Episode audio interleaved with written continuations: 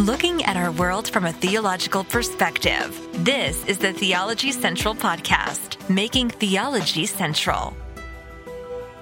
Good evening, everyone. It is Sunday, December the 24th, 2023. It is currently 7:24 p.m. Central Time, and I am coming to you live from the Theology Central studio located right here in Abilene, Texas. And I hope you're having a wonderful Christmas Eve. It is fast approaching, you know, midnight before we know it, and then it will be Christmas Day the day that has been set aside throughout church history to celebrate the incarnation of the eternal Son of God. Yes, many Christians fight over it and we don't celebrate Christmas and uh, you can fight and fight and fight and fight. Here's what I need to know is Christmas, the story of the incarnation of Christ, is that story in the Bible? Yes, it is. The nativity narratives are there. Okay, great. So you give me the day to celebrate it. I'm going to celebrate that very thing. I'm going to celebrate the incarnation of the Son of God. And if by, along the way, someone has made a federal holiday somewhat adjacent to it and there's all of these secular elements to it, yes, they're there. And I know Christians struggle, right? Okay, wait a minute. Okay, this is a day we set aside to celebrate the incarnation. But wait a minute. This is also the time to celebrate family and presents and this and that and, and, and food. And, and okay, well, wait a minute. Okay. Do I do that or do I just celebrate Christmas. Which do I do? And I think many Christians struggle. Some Christians take the approach, no, we're gonna, we're gonna remove everything. No presents, nothing. No family, none of that. All we're going to do is focus on Christ. Others are like, you know, we're not going to celebrate anything because we're, we're opposed to, and so everyone fights and yells and, and sadly it ruins it. It really ruins it in so many ways. And I cannot speak for you. I, I, I cannot, and I'm not even going to try to speak for you. And it would be interesting, like if I was in front of a live audience right now, I'd probably start asking you questions, but um, I'll just ask this question for you to answer. In your Christian life, I don't know if you've been a Christian one year, two years, five years, 15 years. Maybe, maybe this is your first Christmas as a Christian ever and you're uh, con- confused by all of the controversy that typically surrounds this time of year. But if you are a Christian, and you've been a Christian for a number of Christmases, right? You were a Christian as you, you celebrated Christmas as a Christian for a number of years. For you, what did you feel the focus was on as far as preaching was concerned, teaching just in your own mind? Did you feel that Christmas typically is focused on, hey, we should put God first. We should be thankful for Him first. We should love Him first. And, and somehow you walk away somewhat feeling guilty because you've got all of these other things that you may be drawn to and you may enjoy and you may love. But then there's this other thing going, wait, wait, it's the celebration of the incarnation of Jesus Christ. Why, why are you worried about anything else? That's what you should focus on. Love Him with all your heart, mind, body, and soul. Do you sometimes come out of it feeling like you're in a no win situation and that you, you almost walk away feeling more guilty. Now, historically, if we go back to the liturgical calendar, going back into certain aspect, uh, parts of church history, Advent originally was a time of penance. It was a time of repentance. It was a time of looking at your sin, being convicted by your sin, a time of preparing yourself for the coming of Christ, to celebrate the coming of Christ. Fasting, extra church services. It was all about sacrifice. It was about putting God first. It was about you doing without spiritually or doing without physically so that you could focus on the spiritual.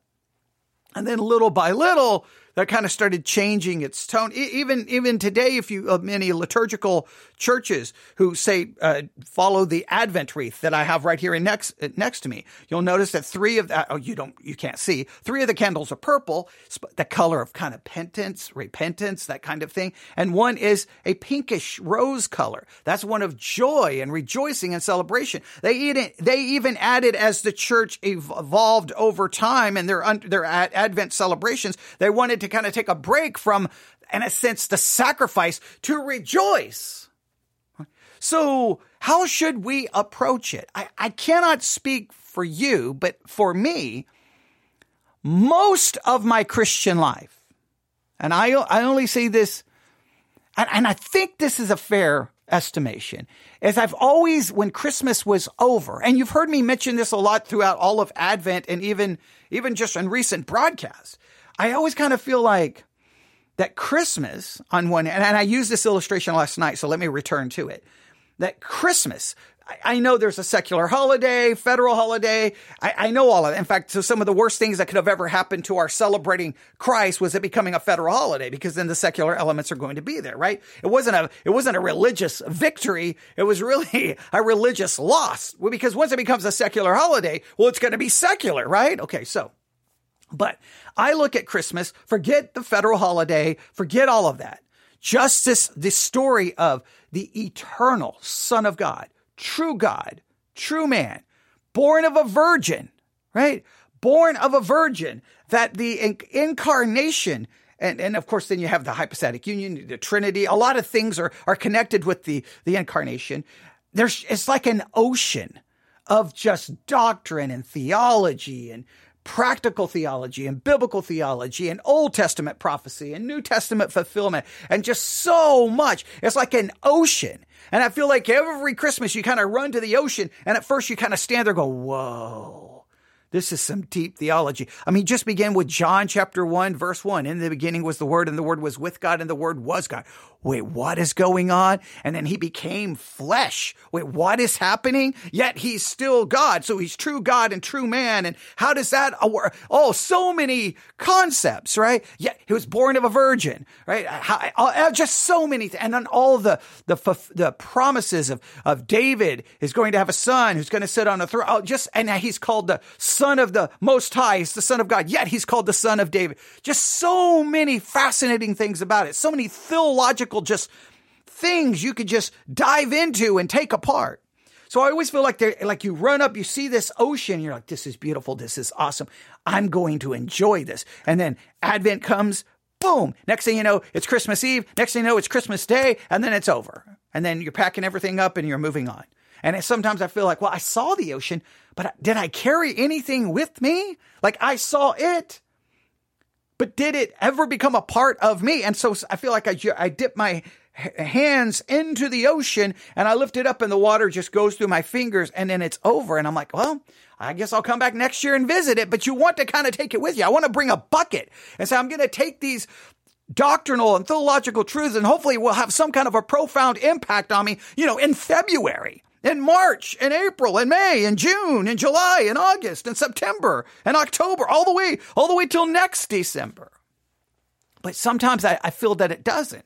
So I'm always somewhat, I always kind of walk away with some sense of guilt, some sense of shame, some sense of once again, I demonstrate that I don't love God supremely. I love everything else and I'm, I'm selfish and, and I just kind of always walk away feeling something negative. And I, and I, and I hate that. Now, maybe that's my own, just my own sense of, of guilt, my own awareness of my own sin.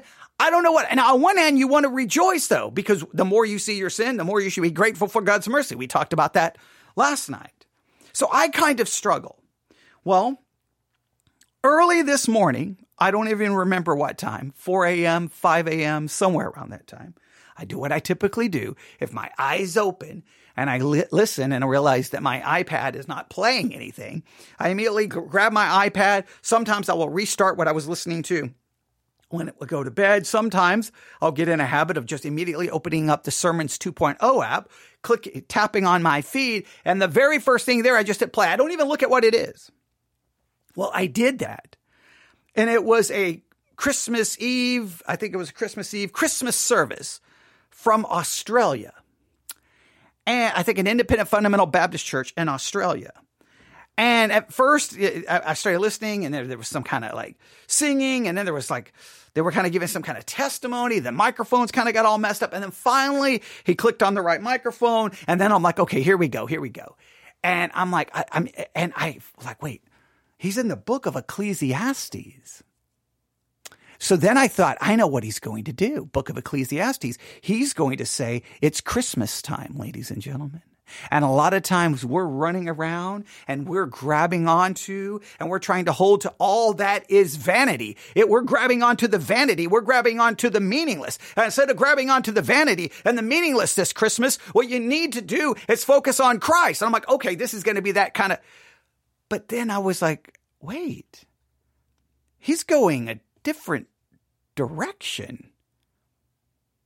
Hmm. He seems to be putting forth a different hypothesis, a different approach, dare I say, to Christmas, a different perspective.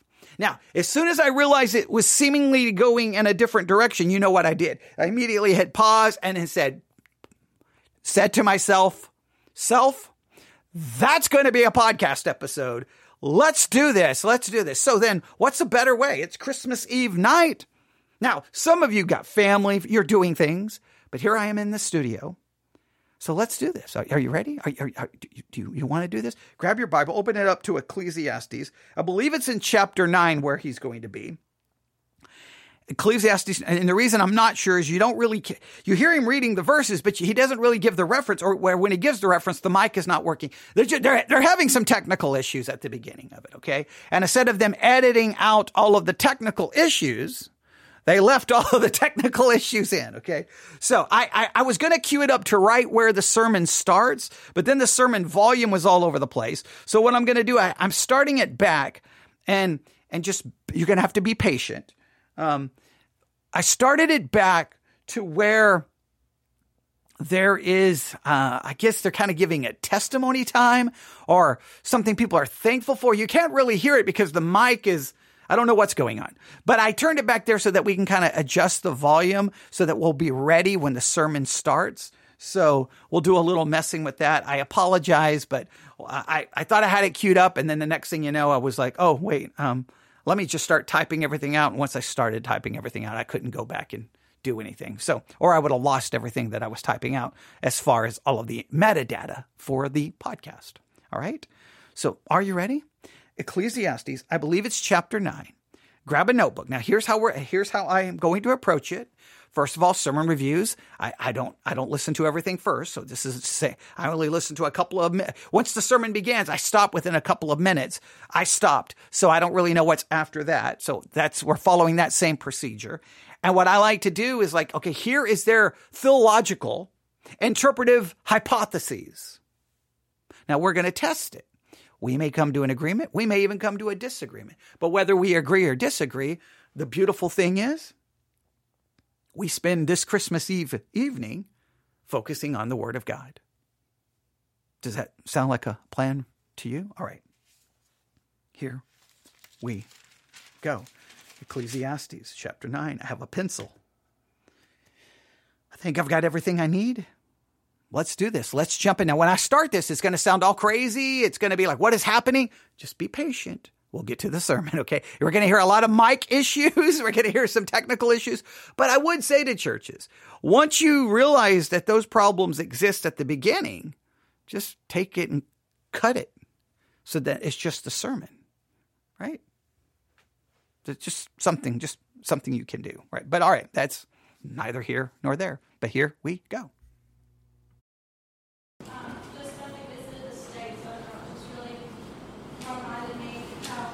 thankful you were to be Australian?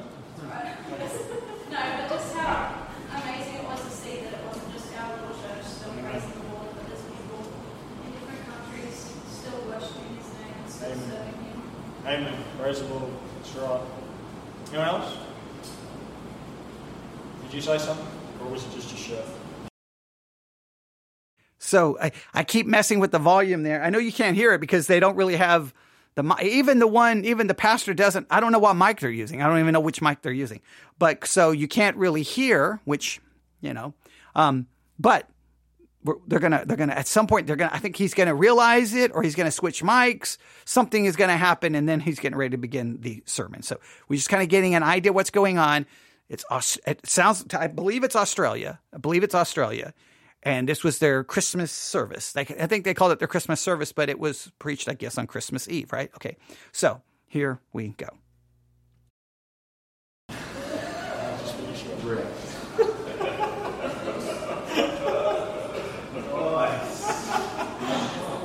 Ecclesiastes 9. Okay, something funny happened. I have no idea what, but it was, I guess, funny. And then he said Ecclesiastes 9. So there it was. So there is Ecclesiastes 9. So I think we're getting ready to transition here. Hopefully, at some point, he's going to realize he doesn't have the right mic on. I don't know if there's someone in the sound booth realizes it. Someone's going to catch on, right? So let's be patient. Let's be patient. Let, let's see if we can get there.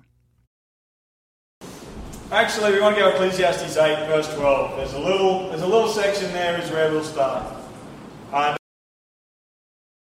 Okay, I did not realize that. Okay, see, that's why I'm so see, see, I'm gonna I'm gonna justify that I that I had this feeling that we needed to start right there. That I had this just great insight. Now it's just pure accident. Okay, all right. But uh, well, is there any real accident? It's because of God's providence. Okay, we won't get into a theological discussion about that. I did not plan that. Okay, but I'm glad I did because he just said we're going to go back to Ecclesiastes chapter eight, verse twelve. Ecclesiastes chapter 8, verse 12. Okay, so now we're going to get a little further context of the scripture he's going to be referencing to put forth his kind of hypotheses on a different way to approach Christmas. That's the way I am describing it. Now, let, let's see what he does here. We'll read verse 12 to 15, then we'll have a word of prayer, and uh, we'll just try and uh, jump through this pretty quick tonight. I don't plan on keeping you long.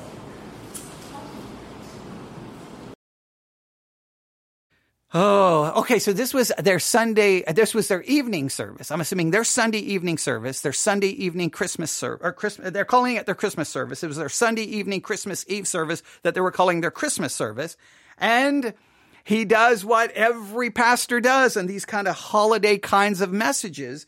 You kind of step behind the pulpit with this kind of feeling that the people are ready to go home. They got family, they got food, they got activities.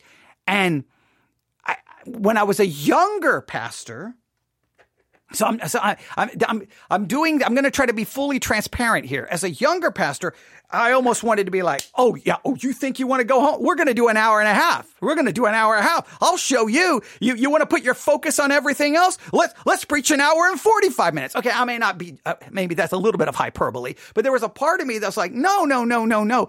If we're, if we're about Christ, let's make it about Christ. But the reality is, people in the pew either just don't show up because they got their own Christmas activities. they, they're going to skip church for Christmas activities, or or they're just they're just focused. Now, he's going to take a different approach to it, but you can even there. He's like, "Hey, I'm not going to keep you long. Not going to keep you long. We're going to kind of hurry through this. We're going to hurry through this."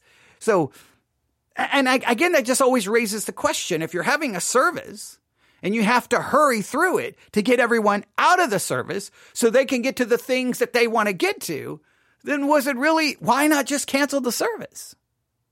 I mean, that's always the kind of struggle I think pastors have. But let's, let's see how he's going to do this. He's going to read, he, it sounds like he's going to read Ecclesiastes 8, 12 to 15. It sounds like. Let's see how he's going to approach this.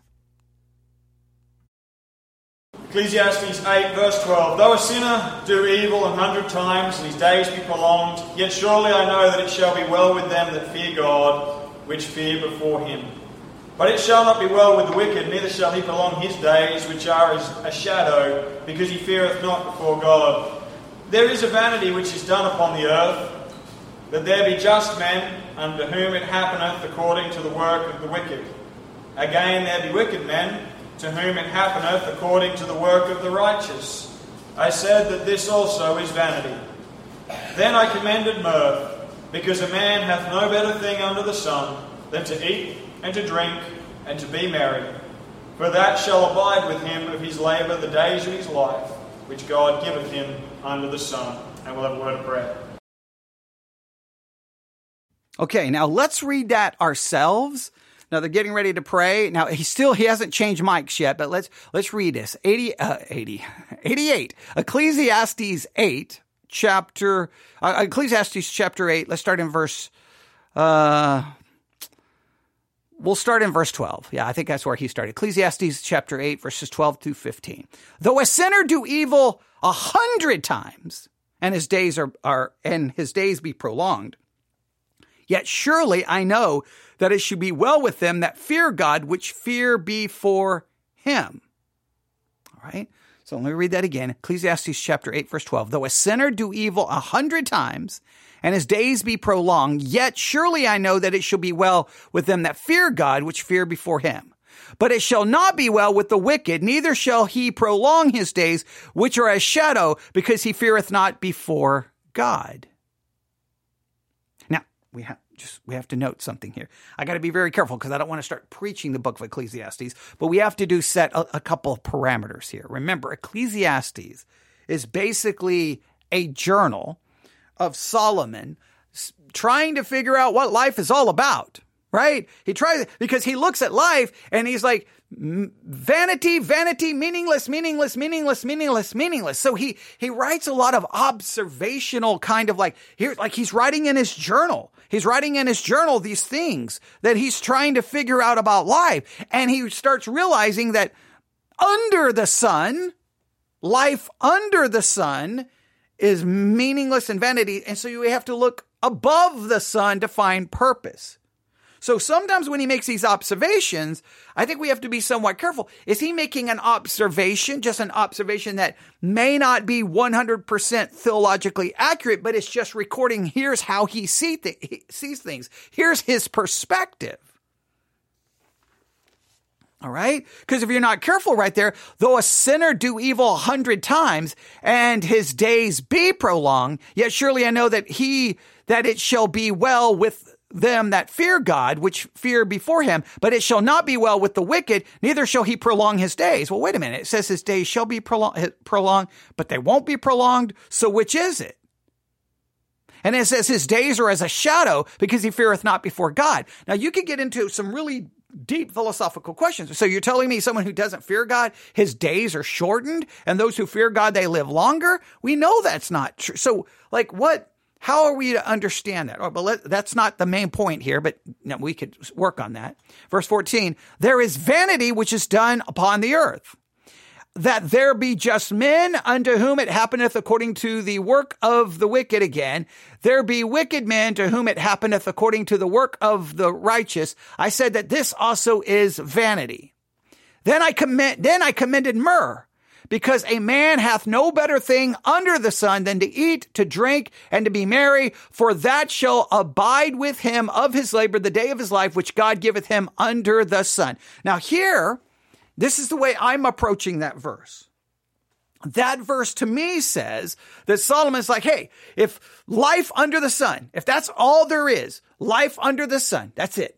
The here, the now. All you're seeing is the material, the physical, the fleshly. If that's all there is, then command myrrh. Have myrrh. Eat, drink, be merry, because this is all you've got. Now, is should that lead us to a different way of approaching Christmas? Should that lead us to approach going, hey, stop worrying about all of this eating, drinking, and merry because we've got eating, drinking, and being merry because we've got more than what's under the sun. We've got something above the sun. We've got the eternal God who sent his son. So we should focus on that. You think that's the direction, but which direction is he going to take it? Well, he's getting ready to pray. They'll switch mics and then he'll begin his sermon. Lord, I do ask your help tonight. I pray, Lord, you bless the service, bless this evening. And I ask, my Lord, that you would uh, bless the hearts of those that are here to hear it. I bless those that uh, are listening in online. Lord, I just ask that you might uh, multiply the truth of your word to the hearers and that you would help us, Lord, that we might live for you in a way that's pleasing to you. And that, Lord, tonight you would have your hand upon me. Help me to preach plainly and clearly the truth of your word. In Jesus' name we do ask. Amen. The mic? Benny said something. Good job, Benny.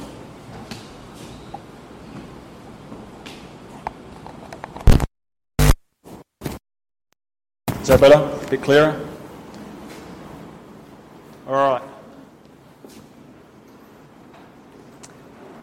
Ecclesiastes. Ecclesiastes is a good book of wisdom. Um, plan on just, just, just touching on two things tonight.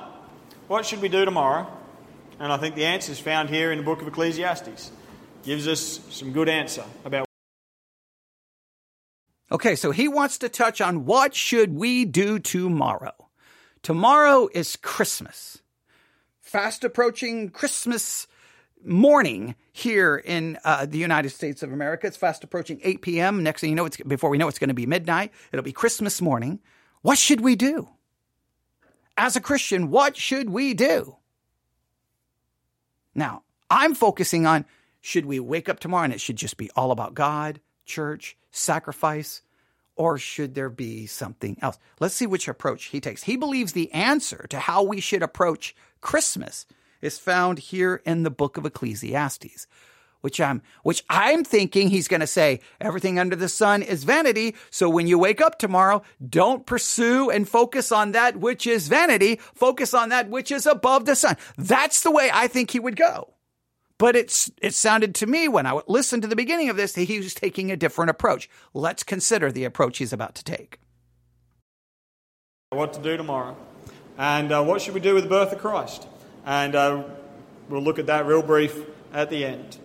But here in Ecclesiastes, uh, the preacher is looking at all the circumstances of life, and he comes to he comes to this thing of death he comes to this brevity of life that's on all of us. Whether you be wicked or whether you be righteous, death's coming to knock on your door. And he makes this statement Then I commended mirth, because a man hath no better thing under the sun than to eat and to drink and to be merry, for that shall abide with him of his labour the days of his life, which God giveth him under the sun. And it's basically to the, the, what, he's, what he's basically saying here is the wisdom of living in the moment and enjoying what you have now because you're not guaranteed of tomorrow. Now, wait. He's taking this verse to say that the wisdom that we must grab onto for what to do tomorrow is that we should grab onto myrrh to eat, drink, and be merry because we, and, and enjoy the moment, enjoy the now, grab onto it and enjoy it because we don't know how long we're going to be alive. Because of the brevity of life, we should grab onto the things that we have and truly enjoy them. That seems to be the hypothesis he's putting forth. Do you think that is what this text is saying? That, that I I was kind of like, wait, what? So you're telling me to grab on and eat and drink and be merry. Now let's see if he if, let's see if I heard it correctly. Let's see if I'm correctly understanding. Let's allow him to flesh this out a little bit more. I'll try to let this play a little long and not interrupt too quickly. But you tell me if you think what you identify his hypotheses. I, I, I, I, probably shouldn't have told you what I think the hypothesis is, but since I've told you that, now you listen for yourself and you tell me what you think his hypothesis is. Here we go. And uh, there's not much better that you can do than to eat and to drink and be merry with what today is, because you don't know what tomorrow holds or what evil a day will bring forth. And he talks about the, the, the, the brevity of life, and especially when you get into the next chapter. We'll read this quickly, but we're really just looking to get to a couple of points in here. Verse, verse 1 of chapter 9 For all this I considered in my heart, even to, to declare all this, that the righteous and the wise and their works are in the hand of God. No man knoweth either love or hatred by all that is before them. All things come alike to all. There is one event to the righteous and to the wicked, to the good and to the clean and to the unclean, to him that sacrificeth, and to him that sacrificeth not. As is the good, so is the sinner, and he that sweareth, as he that feareth an oath. This is an evil among all things that are done under the sun, that there is one event under all. Yea, also the heart of the sons of men is full of evil, and madness is in their heart while they live.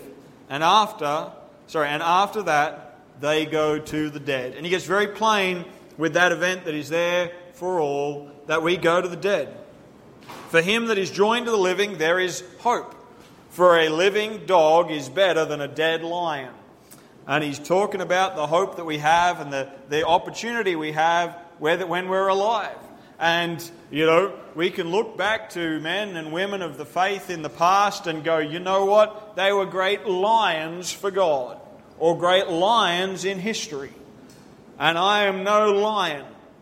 And this verse steps in and goes, Well, a living dog is better than a dead lion. God can use you whilst you've got life in you, even if you are not as much as what someone else might have been in past. And so he gives this wisdom. And, for, and, and, what, and then he reasons it out in verse 5 For the living know that they shall die, but the dead know not anything, neither have they any more reward, for the memory of them is forgotten. Also, their love and their hatred and their envy is now perished. Neither have they any more a portion forever in anything that is done under the sun. And so he talks about the fact that the day is coming where you won't have a portion on this life. You just have what you have now. You have your opportunity now. Whilst you live, you have a chance to do something, to love and to be loved, to live for the Lord and do something for Him, because the day is coming where you and I will be in the grave and our opportunity will be past. And so in verse 7, he says this Go thy way, eat thy bread with joy, and drink thy wine with a merry heart, for God now accepteth thy works. Let thy garments be always white, and let thy head lack no ointment. Live joyfully with the wife whom thou lovest all the days of, thy, of the life of thy vanity which he hath given thee under the sun, all the days of thy vanity, for that is the portion in this life, and in thy labour which thou takest under the sun. In Ecclesiastes, the preacher takes the time here to stop and just consider life, and he references the term of your natural life as the years of your vanity. That it's just, it's just a vain life, and you see that phrase repeated over and over again. Vanity of vanities, all is vanity, saith the preacher. And so he says here in verse 7, he says, Here's the brevity of your life, here's death coming. And he says, So go thy way, eat thy bread with joy, drink thy wine with a merry heart, for God now accepteth thy works. And I thought about tomorrow. I thought about, as far as Australia is concerned, as far as the rest of society is concerned, what is tomorrow? It's a public holiday.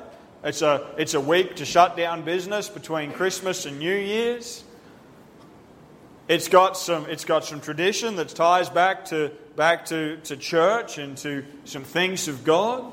It's got some roots that probably go back to paganism and whatever else we want to look at. So, what do we do with tomorrow? What do I do with tomorrow?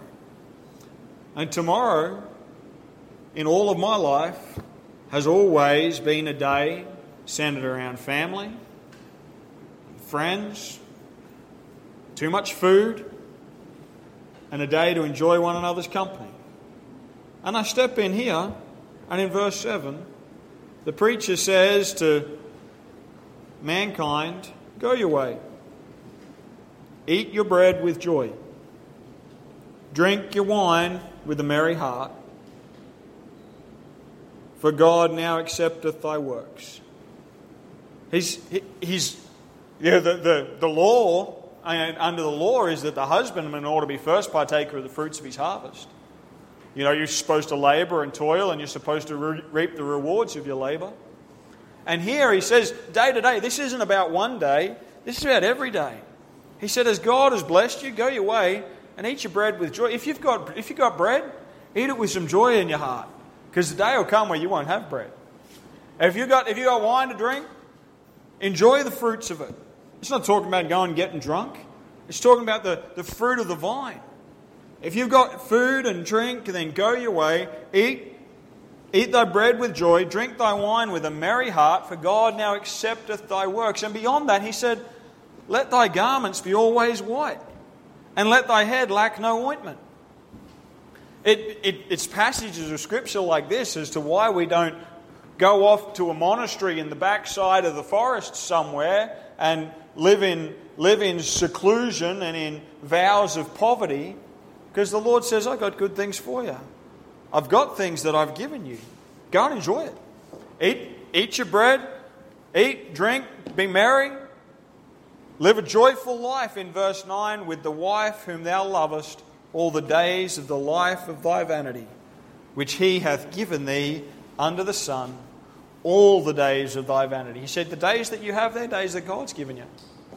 So you're supposed to you're supposed to step into those days and you're supposed to eat joyfully and you're supposed to drink with a merry heart and you're supposed to uh, love the wife of thy youth and enjoy your family that God has given you. I got the privilege tomorrow, I get to share the day with my father's family. He married a woman that he loved. Okay, now, this is his approach. I've, I've, I, I'm just gonna, I've never considered this because so much of my Christian life has been die to self, deny self, put God first, love Him first. And He's coming along going, hey, you know what you do tomorrow? You go enjoy it. You enjoy the food. You enjoy your family. You enjoy it in everything. Let your garments be always white. Is, is that, is that seeming like, I don't know exactly what that's referencing, meaning like you have, enjoy the nice things you have. Uh, don't, even deny yourself ointment. Like that goes beyond just your needs. Enjoy maybe the excess. Maybe I, we, we could we could get into trying to explain uh, some of these phrases, but his hypothesis is tomorrow. Enjoy all of those things. In other words, you don't need to make tomorrow like, oh, I got to pray. I need to read my Bible. He's saying you can enjoy just all the things that you have because in this part of your life, which it, there is, it's vanity, but you've been given these things cherish them, enjoy them, have fun.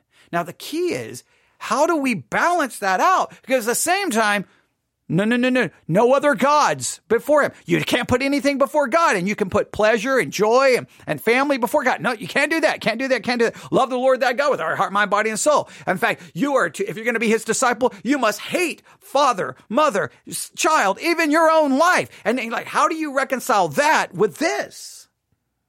And he's saying that this is the way we approach Christmas. Go enjoy.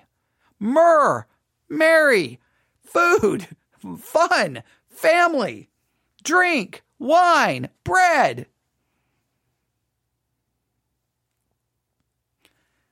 Is this, is this a, a unique approach? Now he's going to say just a little bit more uh, there's not really a lot more to, go, to, to look into. This is called Enjoying the Blessings of Life. You can find it on the Sermons 2.0 app or the Sermon Audio website. Enjoying the Blessings of Life. You should look it up.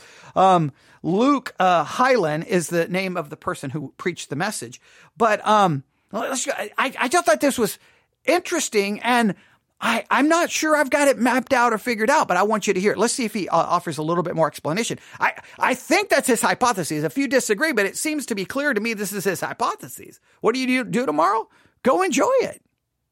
And that he said these are the kind of verses that keeps us out of a monastery because we've got other verses that would seem to almost argue that that's where you should be. And this is saying, hey, hey, hey, hey no, no, no, no, no, no. In this life, go partake, enjoy. They had children, they raised them up. And I was a part of those children. And I get to enjoy the day with my brother and his family and embrace that which God blessed my dad with. And I get to enjoy the day with my wife and my children. And enjoy, in here he says, he says, live joyfully with the wife whom thou lovest all the days of the life of thy vanity. It's not like tomorrow should be the only day. That's what our life is supposed to be. Let your garments be white. You don't have to be, you don't have to be uh, ashamed and hide the blessings that God has given you. He's given you these days that you might live joyfully in the life that He has given you. Let thy head lack no ointment. That's, that's getting to a luxury. That's not a necessity. That's getting to, that's getting to some cosmetics. And letting you, you know, anointing your head with oil and, and, and, and just looking after yourself and, and, and having some pleasure in what God has given you. Yeah, this is almost like wear your good clothes, make sure you look good, and go have a good day. Go have, enjoy life. Enjoy life. Now, typically in Christianity, it's like, no, no, no, no, sacrifice, give up. Stop pursuing that. Stop pursuing that. Pursue God, pursue God, pursue God, sacrifice. And, and how do we, is there a way to reconcile these two? Because typically you don't hear this kind of message.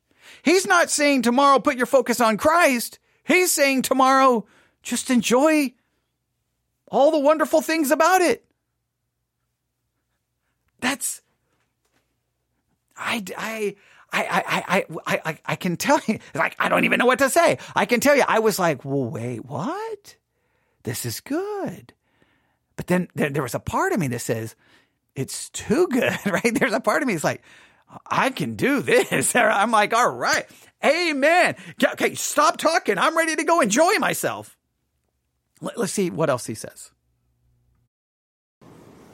Now, of course, there's measure in that. We don't want to take this passage of Scripture and run off with it.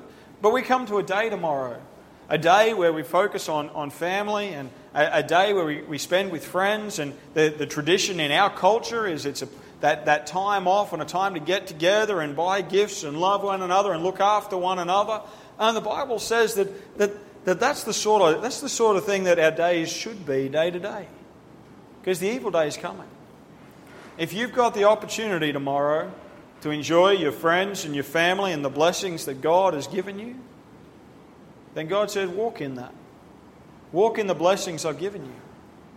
Allow yourself to live joyfully with, with your family. That's what this reference is to with the wife whom thou lovest all the days of thy life. Sometimes that's all a family unit ever is, is husband and wife. And God never blesses with children. And the Lord says, just live joyfully with that. Other times, that husband and wife that God brings together flows into the blessing normally of family, and, and that grows on out from there. I spoke to a friend, lost lady. I spoke to speaking to her today. She's not a Christian woman. But she's off to she's off to her, her son's place for Christmas lunch tomorrow. And it's a bit of a milestone because it's the first time Christmas lunch with the family has been at the son's home. And it made me think the day's coming where it won't necessarily be everyone come to my place. I better enjoy that while I can. God's given me that blessing right now. Walk in it. The day's coming where I'll be going to their place and leaving when I'm ready and going home and putting my feet up on the couch.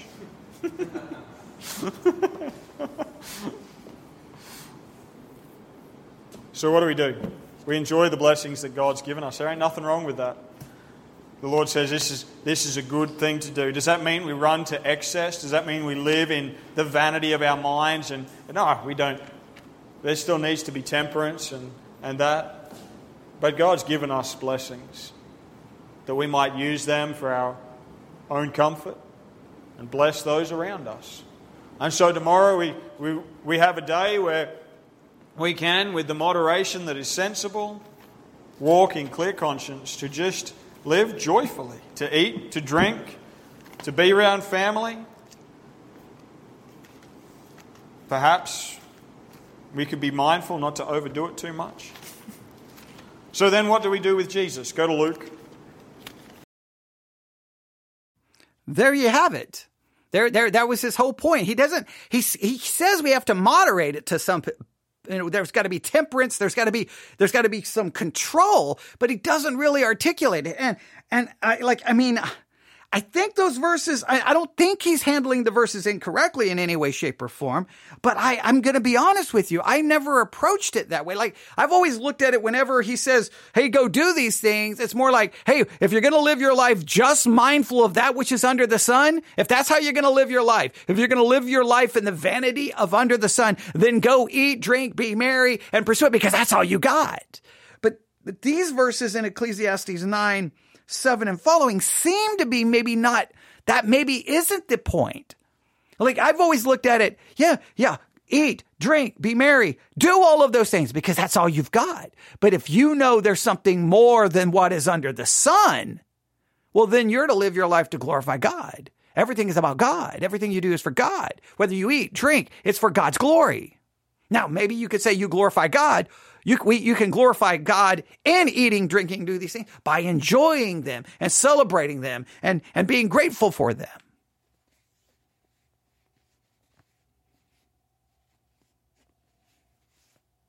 I, I do think it presents a, ch- a challenge.